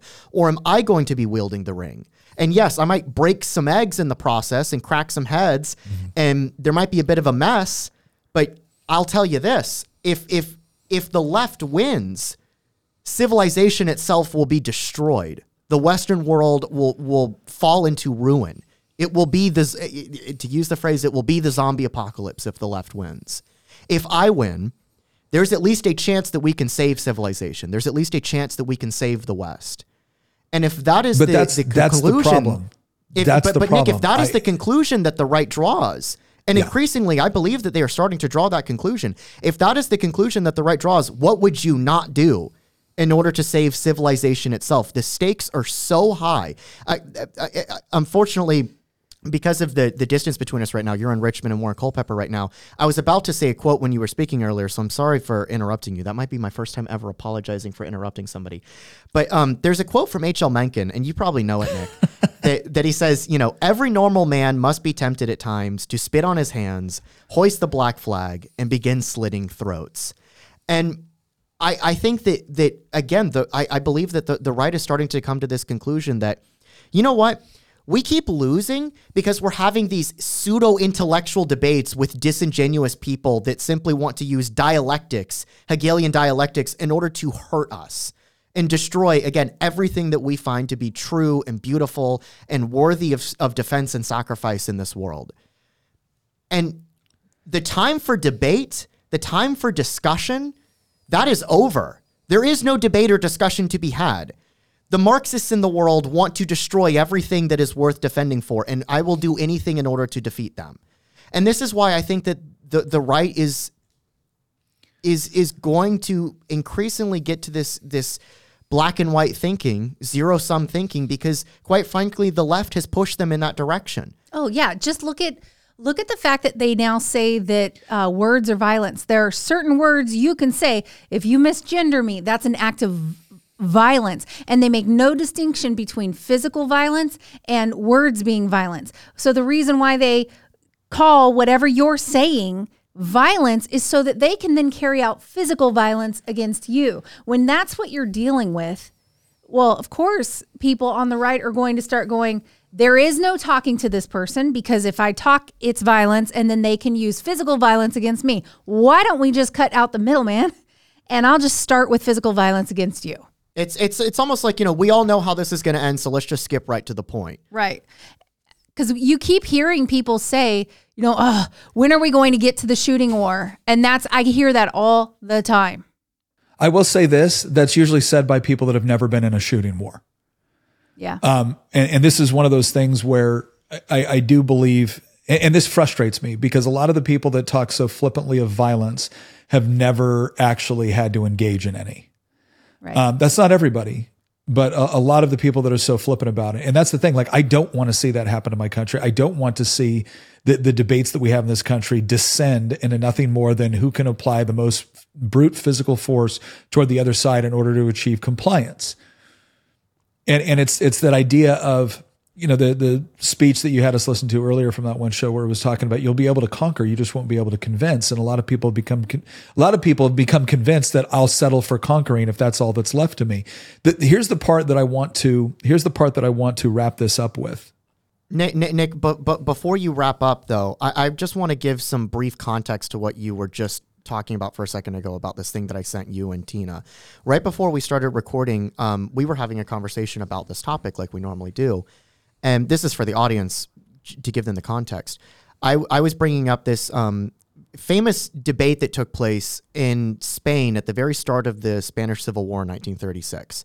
There was this professor of um, philosophy and um, he was he was giving a lecture in I believe Salamanca, and um, uh, the the guy's name was Miguel Unamuno, um, uh, and Unamuno was a classical liberal in in the truest sense. He he was you know he, he believed in many of the same fundamental principles that, that we would argue that the United States was originally founded upon.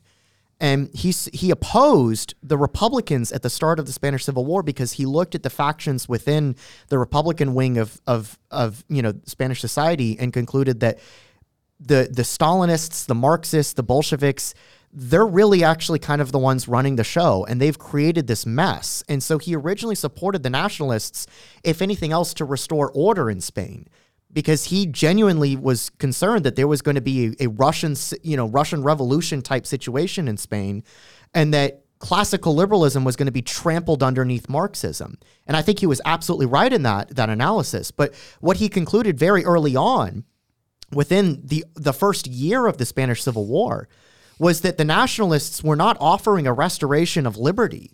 The nationalists were offering a brand of right-wing authoritarianism simply as an alternative to Marxism and Bolshevism. And he gave this speech where he was he was in some ways debating with some of these generals on the nationalist side that were supporting Franco. And Unamuno said something along the lines of you know, Marxism and fascism in, in many respects are two sides of the same coin. You and he was speaking to these these nationalist soldiers here in the assembly hall, and he he said, you know, you will conquer because you have brute force, but you will not convert because you cannot convince.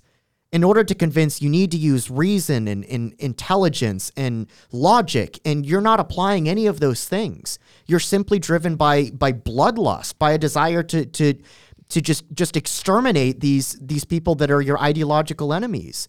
And he went on to say, look, they're my ideological enemies as well. But but you you can kill all the Marxists you possibly want, but you cannot kill the ideology of Marxism. And if anything else, it will provide a sense of moral superiority to those who hold those views, to raise a new generation of those, to to point at, at the atrocities that your regime is going to perpetuate and say, see, look, we were the good guys all along. And unfortunately, after he gave that speech, the nationalist soldiers shouted him down and called him a traitor and a red and and basically bullied him out of the out of the assembly hall. And he at that point he realized that there there is no winning from his point of view. He he he thought that he was alone. And he spent the rest of his life basically in house arrest and watched you know two authoritarian sides duke it out with each other. And he was more sympathetic to the nationalists. He was more sympathetic to Franco than the marxists. But that doesn't mean that he he was supportive of Franco anymore. It was just simply well it's just the lesser of two evils. And he wasn't really satisfied with the lesser of two evils. And I do think, you know, I, I wrote about this on Twitter recently, and I'm, I'm not going to read the entire thing, but I think there's one more thing to be said here that that we haven't brought up. And so before you close this out, I really want your take, Nick and Tina, on on this. Nick, you and I have talked about this in the last few days, but I want to bring it up in front of our audience because we've talked about at the very beginning of the show the institutional capture of the left and how you got laziness in the sense of we handed over these institutions to the left. We just allowed them to all be hijacked one by one by one. Conservatives, by nature, usually tend to be the ones who defend institutions. That's one of the defining features of conservatism is the preservation of the institutions that you think are critical to preserving a culture, a society, a civilization, a nation. That's what conservatives do. It's not the only thing that conservatives do, but that's one of the central components of conservatism is preservation of that which your forefathers fought for and built, those institutions. And what you've seen, and and I, I, I like I said, I wrote this on Twitter a, a few weeks ago, is that you know ask yourself why the right is abandoning our democracy. Is it because they're just comically evil cartoon characters? Remember, that's what the left says Right. that it's just good people versus bad people.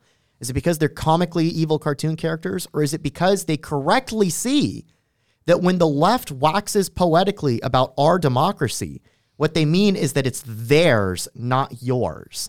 The right is abandoning democracy because, from their point of view, they see the game as rigged.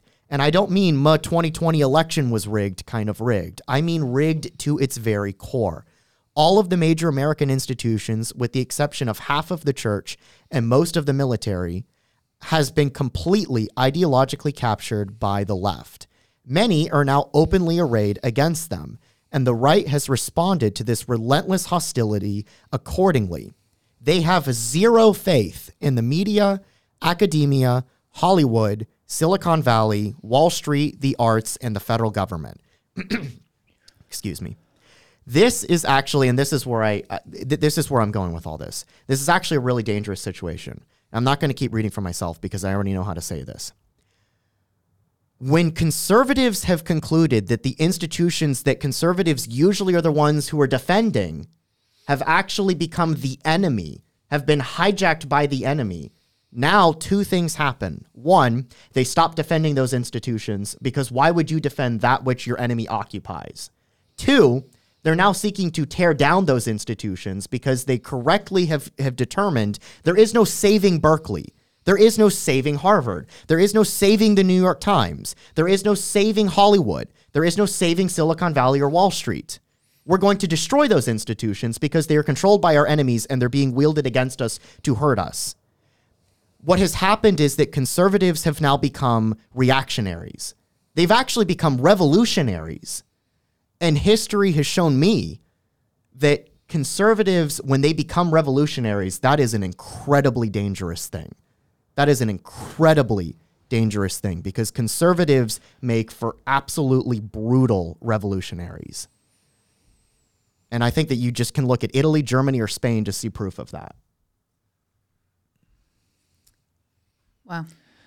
I think um, I, I I don't I, I've always had a hard time with this idea that um, the the right wing just by its very nature becomes brutal revolutionaries because a lot of people would argue well wait a second what what do you what do you consider the American Revolution other than a bunch of people that uh, initially started off trying to regain what they believed to be their natural rights as English born citizens. And then a departure from England in an attempt to set up something that would set up a, a new system of government which would actually protect those rights. And, and, there's there's even been some people that have theorized that the, the American Revolution was not so much uh, a, a revolution in the sense that it, it it, it started off trying to upend a, an inherent system. They thought it was corrupt. They thought that there was a corrupt player within that in the form of King George and in the form of Parliament to some degree. Um, but but here's what I'll say: the, the, reactionary, and I make a distinction between reactionary and revolutionary.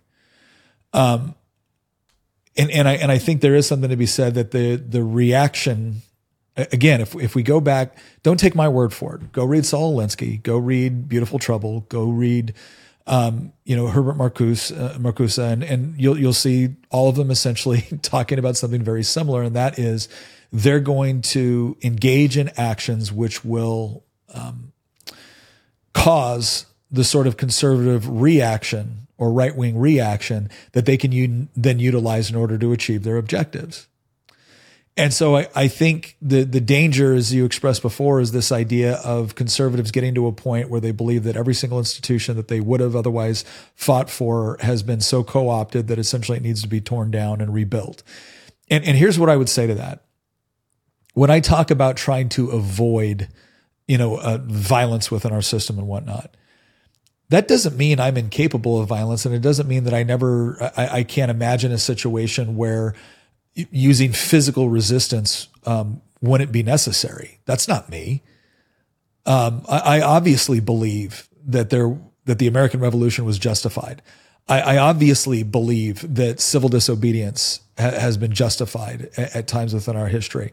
I obviously believe that there are times when even violence can be justified, provided that it's it's in defense of the innocent or defense of, of the just against those who are actively trying to take it down. And by that, I don't mean someone that has a different idea than you, or or even attempts to um, attempts to achieve a, different outcome than you. There's a very there's a very big difference between someone that's actually using physical violence in, in, order to try to you know reshape something or take something from you versus someone that has a different opinion and is engaging in, in the battle of ideas.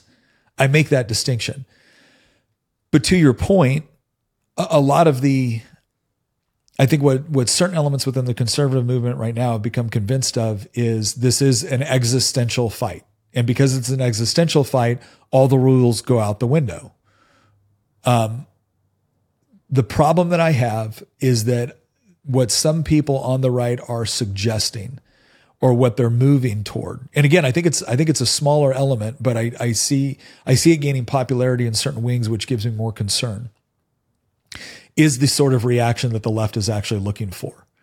And, and look, I, I, think the woke, I think the woke version of the left is going to find out that they lose no matter what happens. There, there is no scenario where the woke left wins because they don't, they don't have them. They, they're good at one thing and that's grievance. They're good at grievance and activism. They're not good at building things. They're not good at, they're good at co-opting organizations or institution, but they're not good at producing things of, of general value that a society requires in order to survive and thrive and and you you've seen this in in every single authoritarian regime where they were trying to uh, undermine the current power.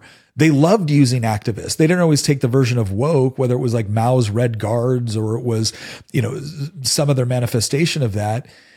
Christian and i like to joke that the the first people to the first people that die in a revolution are, are the, the the established power. The second people to die are the revolutionaries right? It, it's it's not a shocker that Robespierre was killed by a revolution he helped start and and and foster, because at, at some point it becomes no longer ne- once you once you've taken out the existing order, once you've taken out the existing power structure. The, the people trying to establish a new one don't have a lot of use for people that are good for nothing except overthrowing current power structures. So the woke doesn't win. No matter who wins, the woke loses, period. The problem is, is that as, as Christians articulated, as Rudyard articulated, as, as Tina's talked about as well here, is that if the right becomes a version of itself, which abandons the, the very principles which gives it some sort of moral authority and it surrenders all that for the desire to essentially survive or just win. and it's willing to resort to authoritarian measures in order to do it. The bottom line is it's also going to create a world nobody wants to live in. Um, it's also going to create a world completely devoid of any sort of moral justification for its own existence. And that's the part that's the part that I rail against on my own side. It, it's again, it's not that I don't think that there's never a time to to stand up and physically defend yourself for the things that you believe or the things that you love. It's this idea that well, if it's good for the other side to utilize, then it's good for us to utilize. That's the part that is so morally deficient. That's the corrupting element of power that will destroy anybody that chooses to wield it. And so the question is, is okay, well, what do you do in a situation where one side doesn't seem to mind wielding it? And, and I think one of the beautiful things about the, the attempt that our founding fathers made um, was this idea that to, to Christian's point, there is no Mordor. There is no place where you throw the ring and it, it's destroyed and it's gone forever, and you don't got to worry about it anymore. It will always exist in some in some element, and there'll always be people that want to use it and, and wield it. And the system that was originally set up and i think what was so beautiful about it was that idea was the recognition that it does exist. And so how many safeguards do we put in place to disperse it to make sure that it can't be wielded arbitrarily by one person or by one particular interest group at the expense of everybody else? How do we do that? And, and i think a lot of respect needs to be given for what they put in place. I think the problem is is that when you saw the general erosion over time of those safeguards because people convince themselves, well, that might have been relevant back then, but it's not relevant now. We're enlightened. We're better than that. We would never do those things. Look at how much, look at how morally superior we are and how much more enlightened we are and how much more knowledge and information that we have. We, we know better than to use the power for those, those ignoble purposes. And the bottom line is no, we don't. The, the human practices, human traditions, um, human levels of acceptability for for certain things can can all adjust and change based off of circumstances and time and technology and a number of those things. And in many cases, they should, depending on what it is. But but human nature is amazingly similar throughout space and time. And, and this is the part where, again, my Christian faith informs that in such a way as to say that, yeah, there is a sinful nature. If, if you're not someone that is, is particularly religious, you might chalk it up to somebody, something else. But for us, it's that idea that there is a sinful nature and there is, there is, but the, by the same token, there's objective morality and there's objective truth and there's a responsibility to fight against it. And that's the part where, again, if the conservative movement, if the right in general, uh, does not recognize that the sort of power that is being wielded against us will be just as corruptive and just as corrosive if we try to wield it in the same way, then, then ultimately we're, we're still going to end, we're, we're not going to preserve Western civilization. We're not going to preserve the United States or, or the principles or the ideals that we love. We'll simply make sure that it dies by suicide as opposed to an invader. And I don't, I think if we don't properly recognize that, two things are going to happen. One, we're going to go down a very, very dark road that's not going to be beneficial for any of the things that we claim to believe in.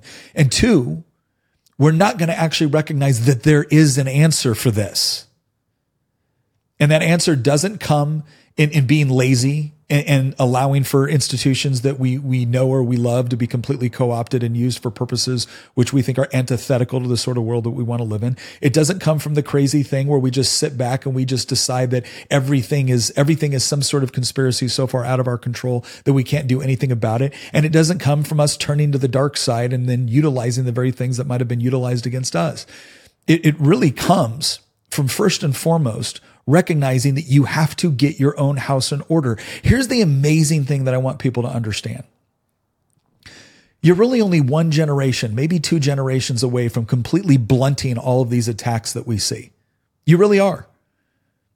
And, and what I mean by that is, as I look at the relationship that I have with my children, right? I, I see, I see three kids that seem to be very, gosh, two of them are adults now that seem to be quite at home with what they believe and why, and, and willing to defend it in difficult situations. So the, the question that I ask is, is before, before anybody gets, you know, caught up in, in things that are so far beyond their control that they can't do anything about it, and then essentially concede power and authority away to somebody that they hope can fix it on their behalf. The more you focus on the things that are right there in your living room that you can actually control, that you can actually have some sort of positive effect on. That's all it takes. You, you have a generation of kids, even a, a you have a, a, a faction a fraction of generation of kids that are that are grown up believing that no this isn't the way that you do things. This isn't the way that you achieve safety or prosperity or morality or, or a just society. This isn't the way you do it. You do it this way and then you demonstrate it and you live it out. You can actually affect a, a, radical change in a relatively short period of time. How do i know? Because it's what they did to us. They managed to achieve all of this without firing a shot they simply took an inordinate amount of control over the public education system, over media, over the arts and entertainment. And the next thing you know, within three or four generations, all of a sudden, things that are, that 10 years ago would have been considered absurd are now considered part of the norm. That's the part of the playbook that we should be looking at. And it really does start in the home. It really does start with in, instead of millions of conservatives believing that the only way that we can affect this sort of major change is by adopting the sort of tactics that centralize power in the hands of a couple of politicians that we hope will wield it effectively and efficiently on our behalf. No, it's, it starts with how do you raise your family? And you can affect a massive change in a relatively short period of time by just taking responsibility and ownership over that aspect of your life. It doesn't mean you ignore the other things. You don't ignore politics. Of course, you look for people that are going to fight for things that are noble, but but that also understand that we have something to preserve. And in order to preserve it correctly, you must fight for it correctly. And that should be encouraging to us. It should be encouraging to us that we have so much more power and control over this situation if we are simply all, first and foremost, responding to what we see within our own families first. You do that. And I'm not saying that everything becomes hunky dory overnight. It doesn't. It's going to take time, just like it took time to get here. But that is where you can have the most impact. And conversely, I will say this if you honestly believe that you're going to achieve the sort of end result that you want through the greater centralization of power in the hands of a few people that you hope will do the right thing with it, the more you spend time fighting for that, while at the same time you're dropping your kids off at institutions which are teaching them the polar opposite, you're going to lose anyways. Again, it, it won't be to the woke because eventually they lose. Eventually they lose no matter what. But you're going to lose either way. And so that's what I would encourage people to do as you look at this. The, the way to fight back against the things that we don't like seeing happening on the left, the way that we don't like happening on certain elements of the right, is not to give the left the sort of reaction that it's begging for. So it can make you look either lazy, crazy, or bad. The way to do it is to recognize what's going on and then react in the way that they despise, the way that they are the most afraid of. There's a reason why they cannot stand it when somebody takes their kids out of the educational institutions or environments that they have specially crafted for their quote education. There's a reason why they will mock you for that. There's a reason why they will get upset. There's a reason why in some states they will try to pass laws against it. There's a reason why they will fight against it day in and day out because they understand that more than anything else is what can blunt everything they've been working on for the past several, for the past hundred years. And, and again, I, I say that as something that I think is incredibly encouraging. And so that's where I'm going to put my focus on. I'm not going to ignore, I mean, I'm in, I'm in a state legislature. I am going to drop bills. I'm going to take votes. But you know what I also know? Democrats control the House, Democrats control the Senate, Republicans control the governor. What, what, what massive change does anyone think is honestly going to take place in the Commonwealth of Virginia over the next two years? Probably nothing. There's going to be some changes here and there. There might be some compromises in order to get a particular bill passed over here or a particular line item in the budget over here. But do you think anything massive is going to change? No. By the same token, you could take those next two years and you could really pour in to your relationship with your kids, your relationship with your spouse, your relationship with your friends. You could pour into any number of things that either make you more resilient, more intellectually formidable, more spiritually grounded. You could do all of those things. And in two years, you could come out of that going, you know what? No matter what happens, I'm better prepared. I have a stronger relationship with my spouse. I have a stronger relationship with my kids. All of us feel more capable for whatever comes down next. Or you can wake up two years from now, have a worse relationship with your spouse, worse relationship with your kids, and be horribly frustrated because lo and behold, none of the politicians were able to accomplish the things that you demanded they accomplish in a split government where it was next to impossible. Which way are you going to choose? Conservative man, conservative woman? Which way? I know which way I'm going to choose. I am going to fight for those things on that political level. I am going to fight for those things on a larger uh, cultural level. I have some means to do that by virtue of my position and by virtue of my platform. But I will tell you this much, and this is something that Tina and I have talked about a lot going into 2024, even with that position, even with that platform. The moment those things take away from my duties and responsibilities to Tina as her husband or to my children as their father, the one thing that I have become absolutely convinced of is that I will be worse with respect to my position as an elected official. I will be worse with respect to my position of having a platform if I am not first fulfilling my duty and obligation to God, to my wife, and to my children. I have to make those first because the better I do those things, the better I will be at those other things. And the way I know that is the winning strategy is because that is what frustrates the other side the most. So, I know we've talked for a long while here. Um, I wish we could have done this live. Again, I want to apologize to everyone that we're not able to do the live shows as much as we would like while I'm down here in Richmond. But I, I thank everyone for sticking with us.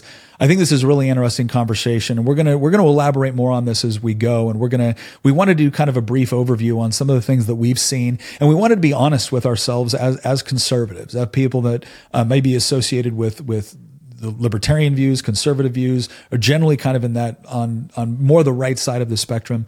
We wanted to be honest about some of the things that we're seeing that we've we've got to do our own house cleaning as well.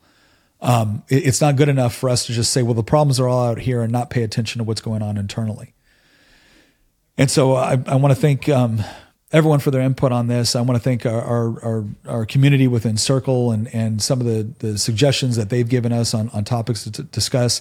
Um, like I said, we're going to dig in more of this. Christian mentioned earlier the, the Hegelian dialectic. And sometimes when you talk about some of this stuff, it's like, what is this intellectual mumbo jumbo? And honestly, there, there's an easy way to understand some of this. And the moment I, I, remember the moment I started understanding more about how this whole concept of the dialectic worked, all of a sudden, a lot of the issues that I was seeing in politics, a lot of the issues that I was seeing within the arts and entertainment industry started to make sense. And, and the reason why it's so beneficial to understand those things is because once you see how the tactic is being used, it becomes a lot easier to be able to effectively counter it, not just complain about the results of it, but effectively counter it. So we're going to dedicate some time to explaining what's going on, why, and how you effectively do that. But I can't emphasize this enough. Going into 2024, focus first and foremost on, on the, the primary duties and responsibilities within your own life, because I cannot imagine a scenario I cannot imagine a scenario where doing better by your spouse, doing better by your children, doing better by your friends somehow makes you less able to do better by your country and your community.